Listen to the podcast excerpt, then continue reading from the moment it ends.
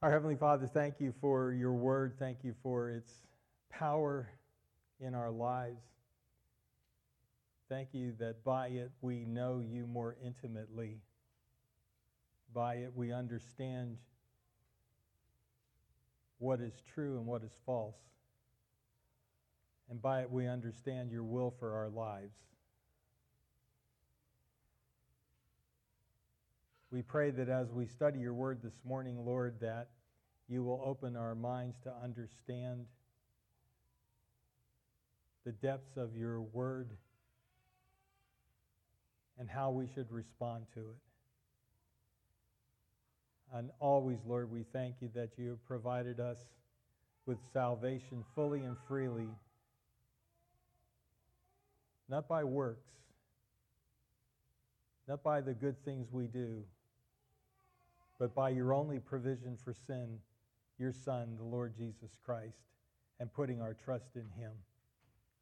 There's even one Father who is in this service or the early service this morning who has not yet made that decision. I pray that they would make this most important decision, the most important they'll ever make in their lives, and trust Jesus as Savior. Guide us in your study, in this study, Lord, of your word. I pray in Jesus' name. Amen. Let me ask, how many of you have flown commercially? I forgot the word commercially in the first service, and I said, how many of you have flown, flown lately? yeah. yeah. In, in, a, in a church with a lot of Air Force, that's just, you know, how many of you have flown commercially lately? All right, we've got a couple. All right, a lot of you have flown commercially lately. And uh, uh, when the flight attendant pulled out that emergency card and that oxygen thing, I bet you you were watching and listening with rapt attention, right? I mean, you were just hanging on every word, right? No, because by that time, most of you had your Beats earphones on or your. Uh, uh, AirPad, AirPods uh, in, and you weren't even paying attention. Well, I came across a story uh, by a uh, devotional writer that I think is pertinent to Acts chapter 10 and pertinent to uh, church in general. He tells the story of the last, he, he asks us to think about the last airplane flight that we took. And he says this when it came time for the flight attendant to impart the vital information about oxygen masks, exit doors, and the workings of your seatbelt, how closely did you or your fellow travelers pay attention? Most people were probably knitting, reading, chatting, anything but listening to the attendant. And he said, I'm usually just as lackadaisical but there was one particular flight in which I hung on the flight attendant's every word. I was flying from Bogota, Colombia, over the high, rugged peaks of the Andes Mountains. The airplane I was in had gone into service in the 1930s and was not equipped with an automatic oxygen system for high altitude. So all of us on board were instructed in the use of the emergency oxygen system that might keep us alive. I not only listened, but I paid attention. I asked the steward questions to make sure I had it right. And then he made this application. In many ways, going to church on Sunday morning is like an airplane ride. You've heard it all before. You've sung the hymns a hundred times. The sermon topic is familiar, so your mind drifts and you don't really listen. And his conclusion is that we ought to ask the Lord to give us the same hunger that God's people exemplified when they gathered together to hear the Word of God expounded and hung onto every word here in Acts chapter 10. And, and that's a good application generally for all of us, right? We should come here in expectation. We should come here in expectation. But as it regards Acts chapter 10, here was a group in Cornelius's house, a group of Gentiles, of his friends and his uh, co workers, and a group of uh, his family as well. And here they were assembled, ready to hear what God had to say to them. Ready to hear what God had to say to them. And we read in verse 33 Now we are all here, Cornelius said. Now we are all here in the presence of God to listen to everything the Lord has commanded you to tell us. What a prepared group this was. What a prepared group they were by God to hear the message of Peter on this important day. We started looking at the message last week and we'll complete it this morning of what Peter had to say. I want to, first of all, share with you what the main idea of this section of Scripture is. The main idea is this as we read through this and listen to Peter's words.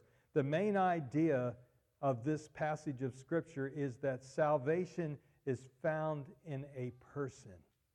Salvation is found in a person, not a philosophy, not a religion, but salvation is found in a person, the person of Jesus Christ, God incarnate, the God man, the one, the anointed one from God. And salvation is found in a person, not a philosophy, not a religion. You'll see as we go through this message of Peter's, uh, we, we uh, will summarize a little bit of what we said last week, the first part of his message about the person and work of Jesus Christ, the life of Jesus Christ. And then today we'll move into his testimony about Jesus' death and burial and resurrection. And so the, the main thought in this passage is that salvation is found in a person, not a philosophy, not a religion. There's a second idea here that I want to also talk about this morning, and we'll only have a little bit of time to talk about it, and that is this. You and I should be familiar enough with the Scripture. We should have enough Scripture memorized. And by that, I don't mean memorizing the, an entire book of the Bible, though there's nothing wrong with that. I don't mean memorizing the entire New Testament. I don't mean memorizing the entire Bible. When I was in college, there was a, a preacher who had memorized the entire Bible, and you could ask him any verse anywhere in the Bible, and bam, he had it right there. I was impressed by that, but not enough to try it. So I'm not talking about that kind of memory.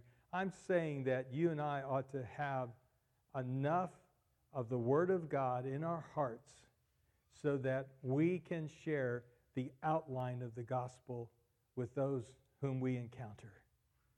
We can share with them about what Jesus Christ did for us.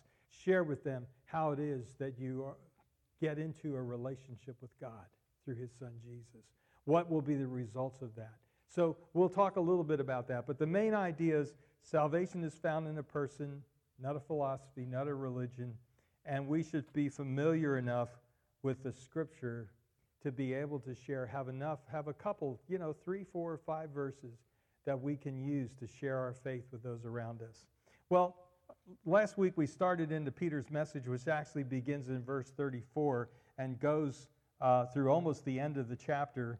And to summarize the, what we learned last week, Peter began to speak of the life and ministry of Jesus, and he told the, the Cornelius and his friends and family he told them several things. He told them that it's Jesus who brings peace. It's Jesus who brings peace. Jesus brings peace within every one of us who put our faith in Jesus Christ. God gives us peace with Him. We no longer have to wonder, are we right with God? We no longer have to wonder, does God accept us? Because we have peace with God through our Lord Jesus Christ. Hallelujah for that. Jesus brings peace. And He brings peace within but he also brings peace between people. He brings peace within and without. In fact, peace with others, national peace within a nation, national peace between nations, all are predicated on a relationship with Jesus Christ. A relationship with Jesus Christ. He brings peace. The second thing we learned last week is Jesus is Lord of all. That is, he's sovereign over both Jews and Gentiles. He's sovereign over both Jews and Gentiles. The third thing that Peter told us about Jesus is that he is the anointed one. Literally, he calls him Jesus from Nazareth to make sure we know exactly who he's talking about. He calls him Jesus, the one from Nazareth, is the anointed one of God. And God recognized that at Jesus' baptism. This is my beloved Son in whom I am well pleased. Jesus is the anointed one. Next thing that Peter told us about it is that he shared Jesus' works, his doing good, his heal, his healings, which verified and substantiated who he was and what he was doing. It verified and substantiated who he was and what he was doing. And then lastly, he shared in verse 38 how Jesus had freed those who were under the power of Satan, thus showing us that Jesus is sovereign over Satan. Jesus destroyed the works of the devil. So that's where he begins. He begins with the life and the ministry of Jesus Christ. Now, starting in verse 39, he begins to talk about the fact that he and the other apostles were witnesses of what Jesus did. And he starts to hone in on Jesus' sacrifice. He says this We are witnesses of everything he did in the country of the Jews and in Jerusalem. They killed him by hanging him on a tree, but God raised him from the dead on the third day and caused him to be seen. Now, what I want you to notice here is that Peter, in his message, he mentions briefly how Jesus died for them, but he spends most of his time in this passage talking about what? The resurrection. The resurrection. Why? Because the resurrection is the proof that God accepts God, Jesus' ministry. The resurrection is the proof that God accepts Jesus' sacrifice. So he spent the majority of his time in this message, at least what's recorded for us in the book of Acts, he spent the majority of his time talking about the resurrection. I would be willing to say that for a lot of us, we spend the majority of our times talking about, of our time and our witness talking about what? The crucifixion, Jesus' death. And I think sometimes we give short shrift to the resurrection. But Peter focuses here on the resurrection. He obviously mentions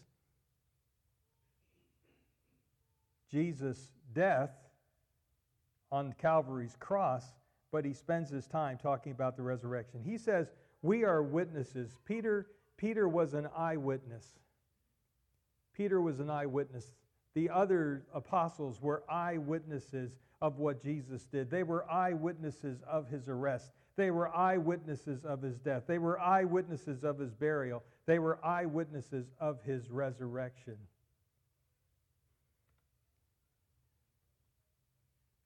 As you look at Peter's message here, it very much parallels what Paul calls the gospel in 1 Corinthians 15.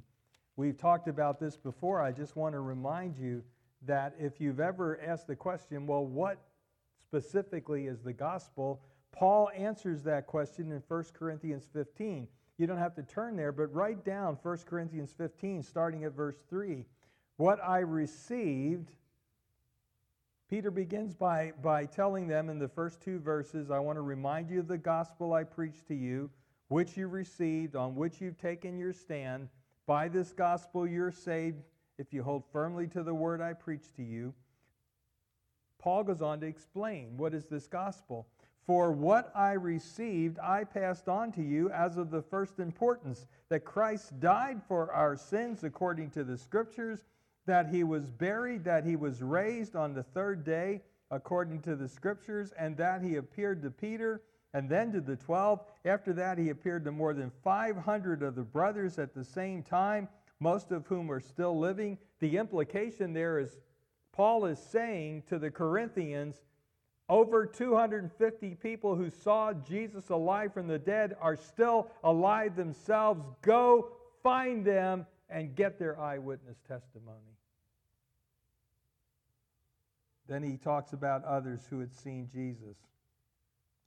He appeared to more than 500 of the brothers at the same time, most are, who are still living, though some have fallen asleep. Then he appeared to James, then to all the apostles, and last of all, he appeared to me also as to one abnormally born. They were eyewitnesses, they knew what they were talking about. And we have their eyewitness accounts in this book. We have their eyewitness accounts that we can trust in this book. They were eyewitnesses of what Jesus did. Five times in the book of Acts, the apostles are named as witnesses. Five times in the book of Acts, the apostles are named as witnesses. Chapter 2, verse 32, chapter 3, verse 15, chapter 5, verse 32, chapter 10, verse 41, chapter 13, verses 30 and 31. Five times they are called witnesses. Remember, that's what Jesus called them to do. That's what Jesus called them to do, to be witnesses to him. Well, he goes on to say, but God raised him from the dead on the third day and caused him to be seen. He was not seen by all the people, but by witnesses whom God had already chosen, by us who ate and drank with him after he rose from the dead. Now that's interesting. Why does, why does Peter hone in on that? By we who ate and drank with Jesus after his death. Didn't they do it before his death? Sure. They lived with him, traveled with him, heard him teach, ate and drank with him. But Peter here is focusing on, on the fact that Jesus ate and drank with them after the resurrection from the dead. Why is he focusing on that? Because he wants them to know, he wants Cornelius and his family and his friends to know that when Jesus was raised from the dead, he was raised bodily from the dead. He wasn't raised as some kind of spirit, some kind of phantom. He was raised bodily from the dead. We're going we're to talk in a moment about what the the things were that were the same before Jesus' death and burial and resurrection and after the resurrection. We'll talk about something about Jesus' resurrection body, which tells us a lot about our resurrection body. But he focuses on that because he wants them to know Jesus ate and drank with them. He had a body. He was not a phantom. He was not an angel, not a spirit of some kind. Jews couldn't understand, many of them couldn't understand the resurrection because they couldn't accept bodily resurrection. And Peter is trying to show Cornelius and his friends and family, trying to show them that Jesus had a body. He was not phantom. And because he had a body, he could be seen. He could be seen. Let's, I want to take a minute. There's some things that we ought to know about the resurrection body. There are some things that we ought to know about the resurrection body, and I, I just want to quickly, and about death for a believer, because I think it's important that you and I know that and that you and I understand these truths and that we are comforted by these truths. Number one, when a believer dies, his or her spirit goes to be with the Lord. The body is laid into the ground, uh, uh, the body is cared for in some way by burial, perhaps by cremation, the body is cared for, goes back to ashes and dust, as the scripture says. But the spirit, the moment a believer dies, their spirit, our spirit, goes immediately to be into the presence of God. That's what Paul said in 2 Corinthians 5 8. We are confident, I say, and would prefer to be away from the body and at home with the Lord that is, a believer who has died, their spirit immediately goes to be with God. Now, their, their body awaits the resurrection of the dead. Their body awaits the resurrection. They are conscious, they are consciously in the presence of God. That's important for us to understand. There is no such thing as what the cults teach called soul sleep. There's no such thing as soul sleep. Our spirit, soul, that immaterial part of us, goes immediately, consciously into God's presence to be with Him. Now, the second thing that we ought to know is at the resurrection, when Jesus returns, we will receive our resurrected body. If we have died before Jesus' return, our spirit goes to be with God, but our body lies in the ground in burial or in whatever form we have, we have taken care of the body. But at the return of Jesus, we will receive our resurrection body. Living believers at the return of Christ will be raptured. Believers who have died will be resurrected. Living believers at the return of Christ will be raptured.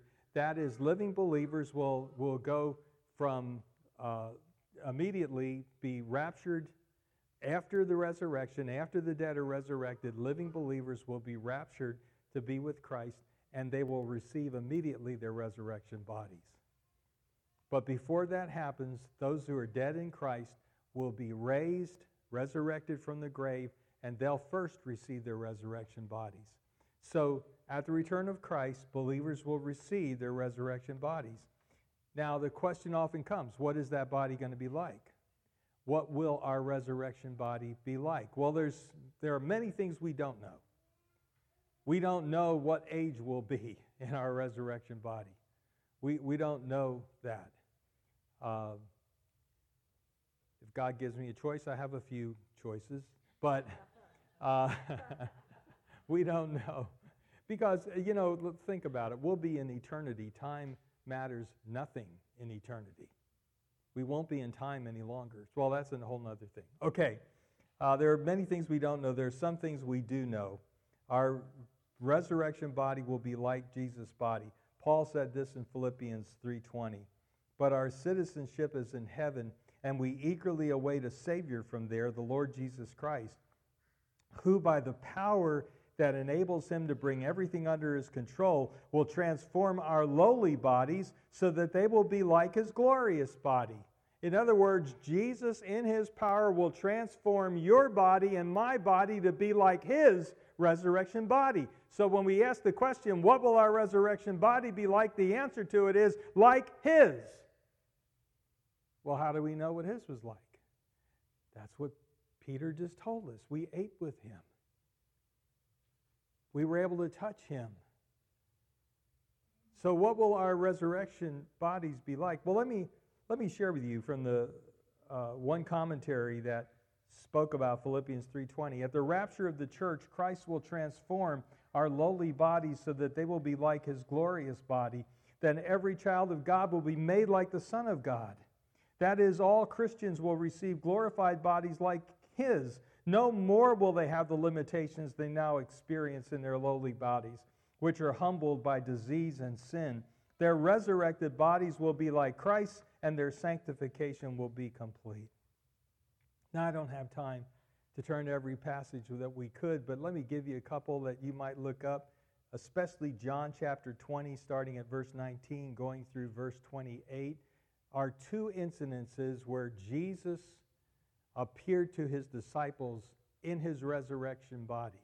And we can learn a lot from those passages and other passages that I don't have time to turn to today. What will our resurrection bodies be like? They'll be like Jesus' body. His resurrection body, number one, bore resemblance to his pre resurrection body. He could be recognized. He could be recognized. So his resurrection body bore resemblance to his pre resurrection body. We assume that ours will as well. Number two, Jesus' resurrection body was not limited by time and space. He could appear in a locked and closed room. He didn't need a door, didn't need a window. He could appear in a locked and a closed room. So our resurrection bodies will not be limited by time and space. Thirdly, Jesus could eat in his resurrection body. That's the one I really like. He could eat in his resurrection body. Kiddingly, I told the first service, and then I thought maybe I shouldn't have, but here we go again. I picture heaven to be one long buffet. Won't that be nice? No. I, I, I don't think, nothing that we read about heaven says it'll be a big long buffet. That's just my crazy wish. But the point is that in his resurrection body he could eat. Remember when he, when he was on the seashore and the, and the disciples were, uh, John 20, chapter 21, the disciples were uh, fishing. And so when they came to shore, Jesus had prepared some fish and he ate breakfast with them. When he saw them in John chapter 20, he said, Give me some food. He wasn't some kind of phantom. He had a, a, a body of substance. So Jesus could eat in his resurrection body. And then finally, he could be touched. He had substance. He could be touched. That's why, remember, Peter, uh, excuse me, not Peter, but uh, uh, Thomas was not present at the first, the first Sunday night when Jesus appeared to all the disciples in the locked and closed room. And Thomas wasn't present. And when the disciples said to him, Thomas, you missed it, Jesus was here. And Thomas, being the doubter he was, said, mm, I don't believe it. In fact, I won't believe it unless I can put my finger in his nail print and my hand in his side. I will not believe. One week later, fast forward. This time, Thomas is with the other disciples. Jesus once again appears in their midst. Now, I hope, I hope when you read the Word of God, that you use your sanctified imagination. Now, I don't mean imagine the Word of God. The Word of God's here. We don't have to, we've got the Word of God already. But when you read it, get, get the atmosphere, get the sense of it, get the feel. What, what do you think it would have been like to be in that room with those apostles? To be in the room with those apostles, to be Thomas to suddenly see Jesus in your midst and Jesus, hey, Thomas, good to see you. I'd like to talk with you. You said you'd like to put your finger in my nail print. Well, go ahead. You wanted to put your hand in my side. Well, go ahead. Wow. I don't know, but if I was Thomas, it'd have been like, oh, I was just kidding. You know how I am. I'm joking all the time. Now, you know what happened. He bowed before Jesus and called him my Lord and my God.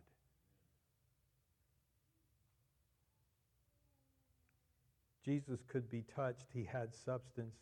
So, our resurrection, our body will have substance. We'll be able to eat in our resurrection body if we want to. We won't be limited by time and space. And our resurrection bodies will resemble our pre resurrection bodies. Well, Peter goes on, verse 42 he commanded us to preach to the people and to testify that he is the one whom God appointed as judge of the living and the dead. All the prophets testify about him that everyone who believes in him receives forgiveness of sins through his name. This is what I want you to remember from those few verses. Jesus' ministry results in either salvation or what? Judgment. Jesus' ministry results in either salvation or judgment everyone who is confronted with the gospel will be confronted with the decision. They will either trust Christ and therefore be saved, they will put their faith in Him as these people did. Everyone who believes in Him receives forgiveness of sins. Imagine what that must have meant to those people, to those Gentiles. Imagine what that means to most people today because most religion just seeks to appease God. Keep him at, hand, uh, at arm's length from us. I'll go through these religious gyrations, Lord, if you just let me alone. That's what idolatry did. That's what idolatry was. meant to appease the gods or God. But did you hear what Peter said? Those who believe in Christ, put their faith in Christ, receive the forgiveness of sins because you see, Christianity is different. We don't appease God. God is satisfied by the death of his son. The biblical word, the theological word, is propitiated. God is satisfied. God is propitiated. Jesus is his provision for sin. He accepted Jesus' death.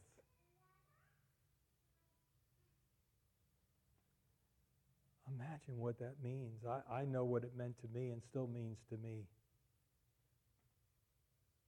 I know what it meant to me and still means to me.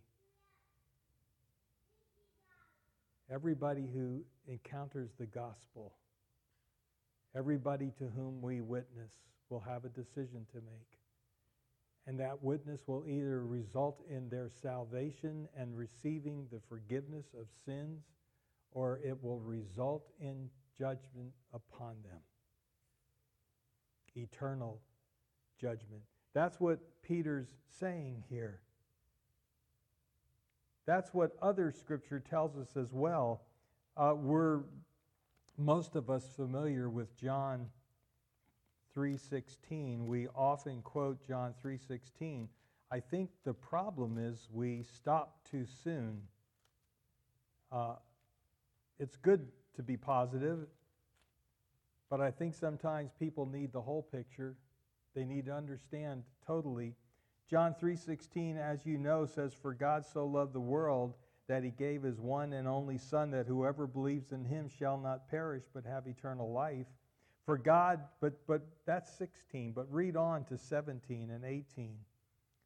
For God did not send his son into the world to condemn the world but to save the world through him. That's Jesus' intent. That's God's intent that the world be saved. The trouble is there will be many who won't. but to save the world through him. Whoever believes in him is not condemned, but whoever does not believe stands condemned already because he has not believed in the name of God's one and only Son. You see, every witness results either in salvation or condemnation and judgment. John 3 36, whoever believes in the Son has eternal life, but whoever rejects the Son will not see life, for God's wrath remains upon him. It has to remain because they've rejected God's only provision for sin and death. That's what Peter is trying to share with Cornelius and his family and friends. Everyone who believes. I want you to see another thing here the key element in salvation is faith in Jesus Christ. The key element in salvation is faith in Jesus Christ. All, he said in verse 43, all the prophets testify about him that everyone who believes in him receives forgiveness of sins through his name. The issue is faith. The issue is faith. I shared with you John 6, 28 and 29, I believe it was last week, where Jesus was asked, What must I do to do the works that God requires? Do you remember from last week what his answer was? Jesus said, The work of God is this, that you believe in the one he sent. We can't work our way to heaven. We can only put our trust in Jesus Christ, the one God sent. Faith is the key element. Ephesians 2 8 to 10. For we are saved by grace through faith, not by works, not of ourselves, so that no one can boast. No one in heaven will say, I earned my way here.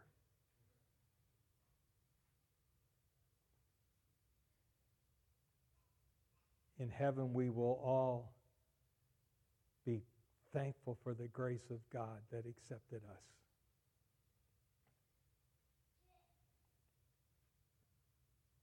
Salvation, the key element is faith. How about John 1:12? He came unto his own and his own received him not, but to those who received him, to those who believed in his name, he gave the right to become what? The children of God. The children of God. John chapter 1 and verse 12. To those who believed in his name. See, the key element of salvation is belief, is faith. Everyone who believes in him, Paul said, receives forgiveness of sins through his name. He mentions here the prophets. He mentions that all the prophets testify about him. Uh, so if all the prophets do, I guess we got to go through them all. Let's start because we have a lot to do before lunch. I'll just share one with you. I'll just share one. How's that? Can we can we make an agreement for one? How about Isaiah chapter 53 verses 5 and 6, which is the chief prophecy in the Old Testament of the forgiveness of sins through Jesus Christ. Ephes- excuse me, uh, Isaiah 53, 5 and 6 says this, But he was pierced for our transgressions, he was crushed for our iniquities. The punishment that brought us peace was upon him, and by his wounds we are healed. That is, we're healed of our transgressions, we're healed of our iniquities. That's what he's talking about. Then he goes on to say, We all, like sheep, have gone astray. Each of us has turned to his own way, and the Lord has laid on him the iniquity of us all. He took your sin, my sin, upon himself and gave us the righteousness, his righteousness. That's salvation. And it's based on putting our faith in him. Well, I love what happens next. Verses 44 and 45. Immediately, the Holy Spirit interrupts Peter. Isn't that great? Immediately, the Holy Spirit interrupts Peter. While Peter was still speaking these words, I'd like you to put a circle or highlight if you use electronic Bible, put a circle around these words because these words isn't referring to Peter's message generally, generically. These words are specifically referring back to the previous sentence all who believe in him receive forgiveness of sins. At that moment, those unbelievers with Cornelius and his family and his friends, those unbelievers, at the moment that Peter shared that, they believed, put their faith in Christ. They accepted Peter's witness and testimony. How do we know that? The same way Peter knew that. While Peter was still speaking, the Holy Spirit came on all who heard the message. The circumcised believers who had come with Peter were astonished that the gift of the Holy Spirit had been poured out on the Gentiles. God, the Holy Spirit, interrupts Peter's message, and his hearers come to faith.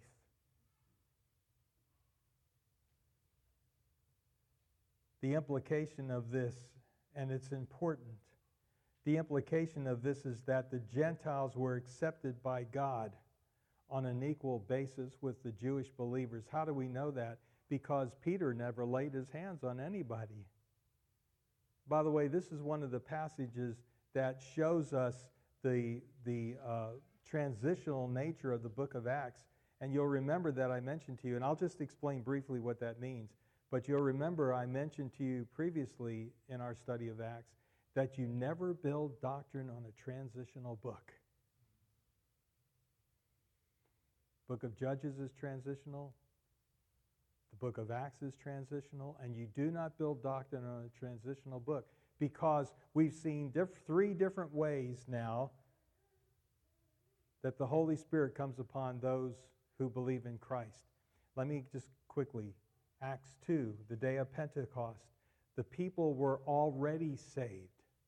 When the Holy Spirit came upon them. And we're going to find out in Acts chapter 11 that what that happened on the day of Pentecost is they were, the Holy Spirit came to indwell them, the Holy Spirit baptized them, and from 1 Corinthians 12 13, we know that the baptism of the Spirit is when the Spirit places you or me, the moment we come to faith, in the body of Christ and identifies us with the body of Christ.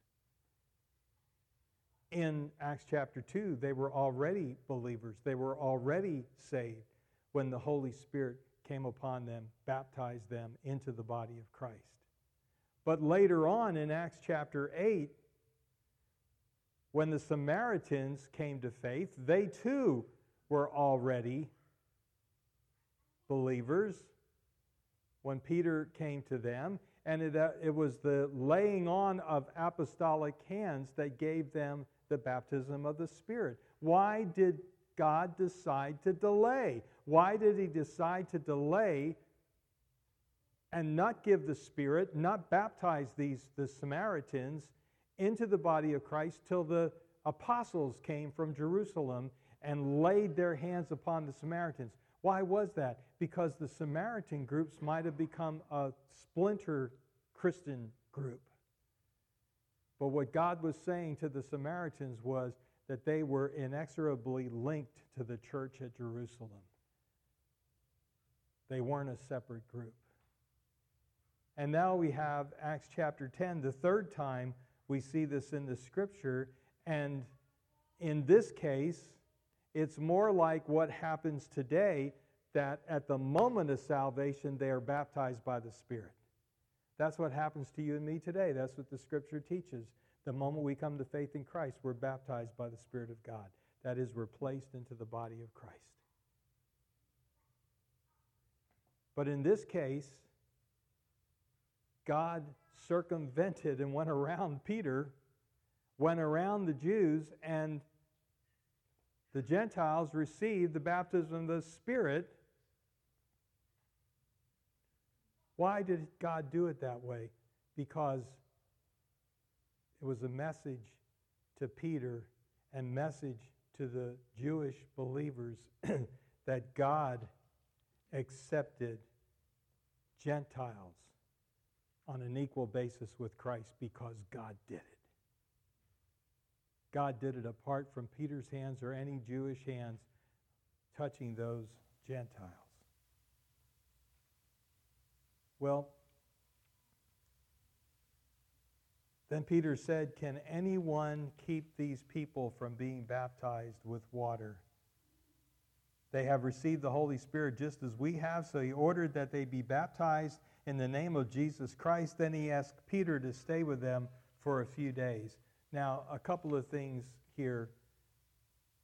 Peter quickly realized three things. Number one, he quickly realized that God was in this. God did this. This wasn't a human arrangement. God did this. He quickly realized that they needed to be baptized, and he commanded that they be baptized. But notice that he did not command that they be circumcised. That would be an argument that would be figured out later by the church in Acts chapter 15, the Jerusalem Council, when people were wrongly saying that Gentiles had to be circumcised to become believers in Jesus Christ. Peter didn't have anything to do with that. He said that they needed to be baptized, not circumcised.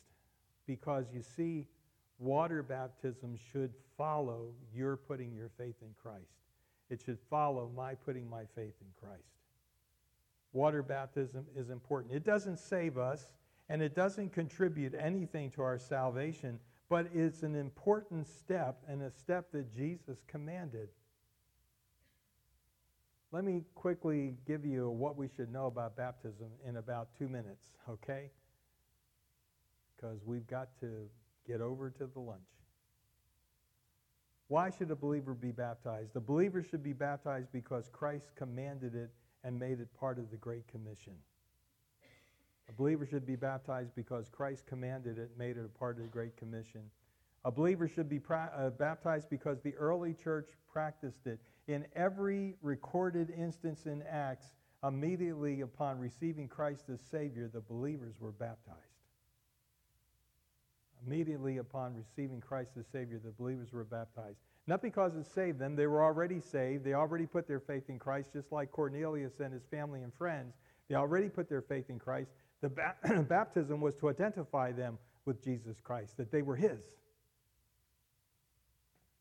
And that's why they baptized by immersion to show that they had died with Christ, were buried with Christ, were raised with Christ. That's why baptism is important. Who should be baptized? Every believer in Jesus Christ should be baptized. Every believer in Jesus Christ should be baptized. When should a believer be baptized? And here's where we're really off today in the contemporary church. Today, baptism is made to be everything but what the Bible said it was, which is that following salvation, I identify with Jesus and the church. Today, it's being made membership. There was a church in Hot Springs, Arkansas, where Kathy and I ministered. There was another church in our town. And if you wanted to be a member of their church, it didn't matter if you were baptized 10 times, but you better be baptized in their water or you couldn't be a member of their church. You show me where in the Bible you get baptized to be a member of a church. There is no such thing.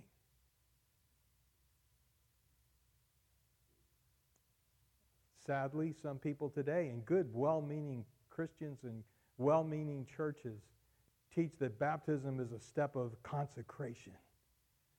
I'm, I'm going to consecrate myself to Christ. And I'm going to show it by being baptized. That's, you don't see that in the scripture at all. Not at all.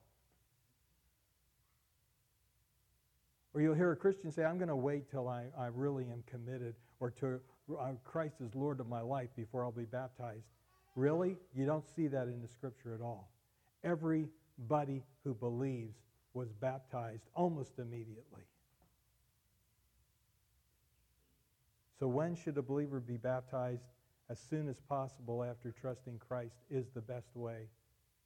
It shouldn't be for consecration. It shouldn't be for lordship of Christ. It shouldn't be for any of those things. It should be to identify that I have placed my faith in Christ. Baptism doesn't mean salvation. It doesn't save a person, and it doesn't contribute anything to a person's salvation. It's simply a step of obedience on the other side, baptism does mean that we identify with Jesus Christ as our Savior and we identify ourselves as one of his followers. It's a public statement to that effect. Well,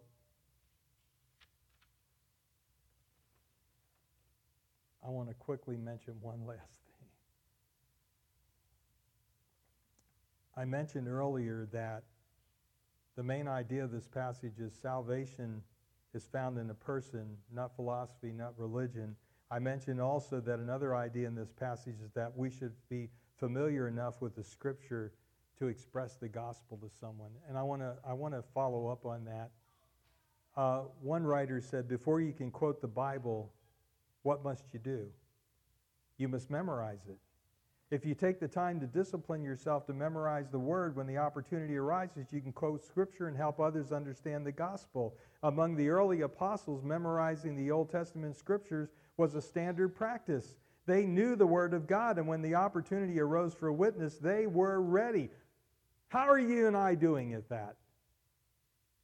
How are we doing with that? How ready are we? All you need to know is a couple. I'm not, I'm not saying you need to be a Bible scholar. You need to be memorize the entire Old Testament and New Testament. Nothing like that. Just need to know a few scripture. Romans 3:23.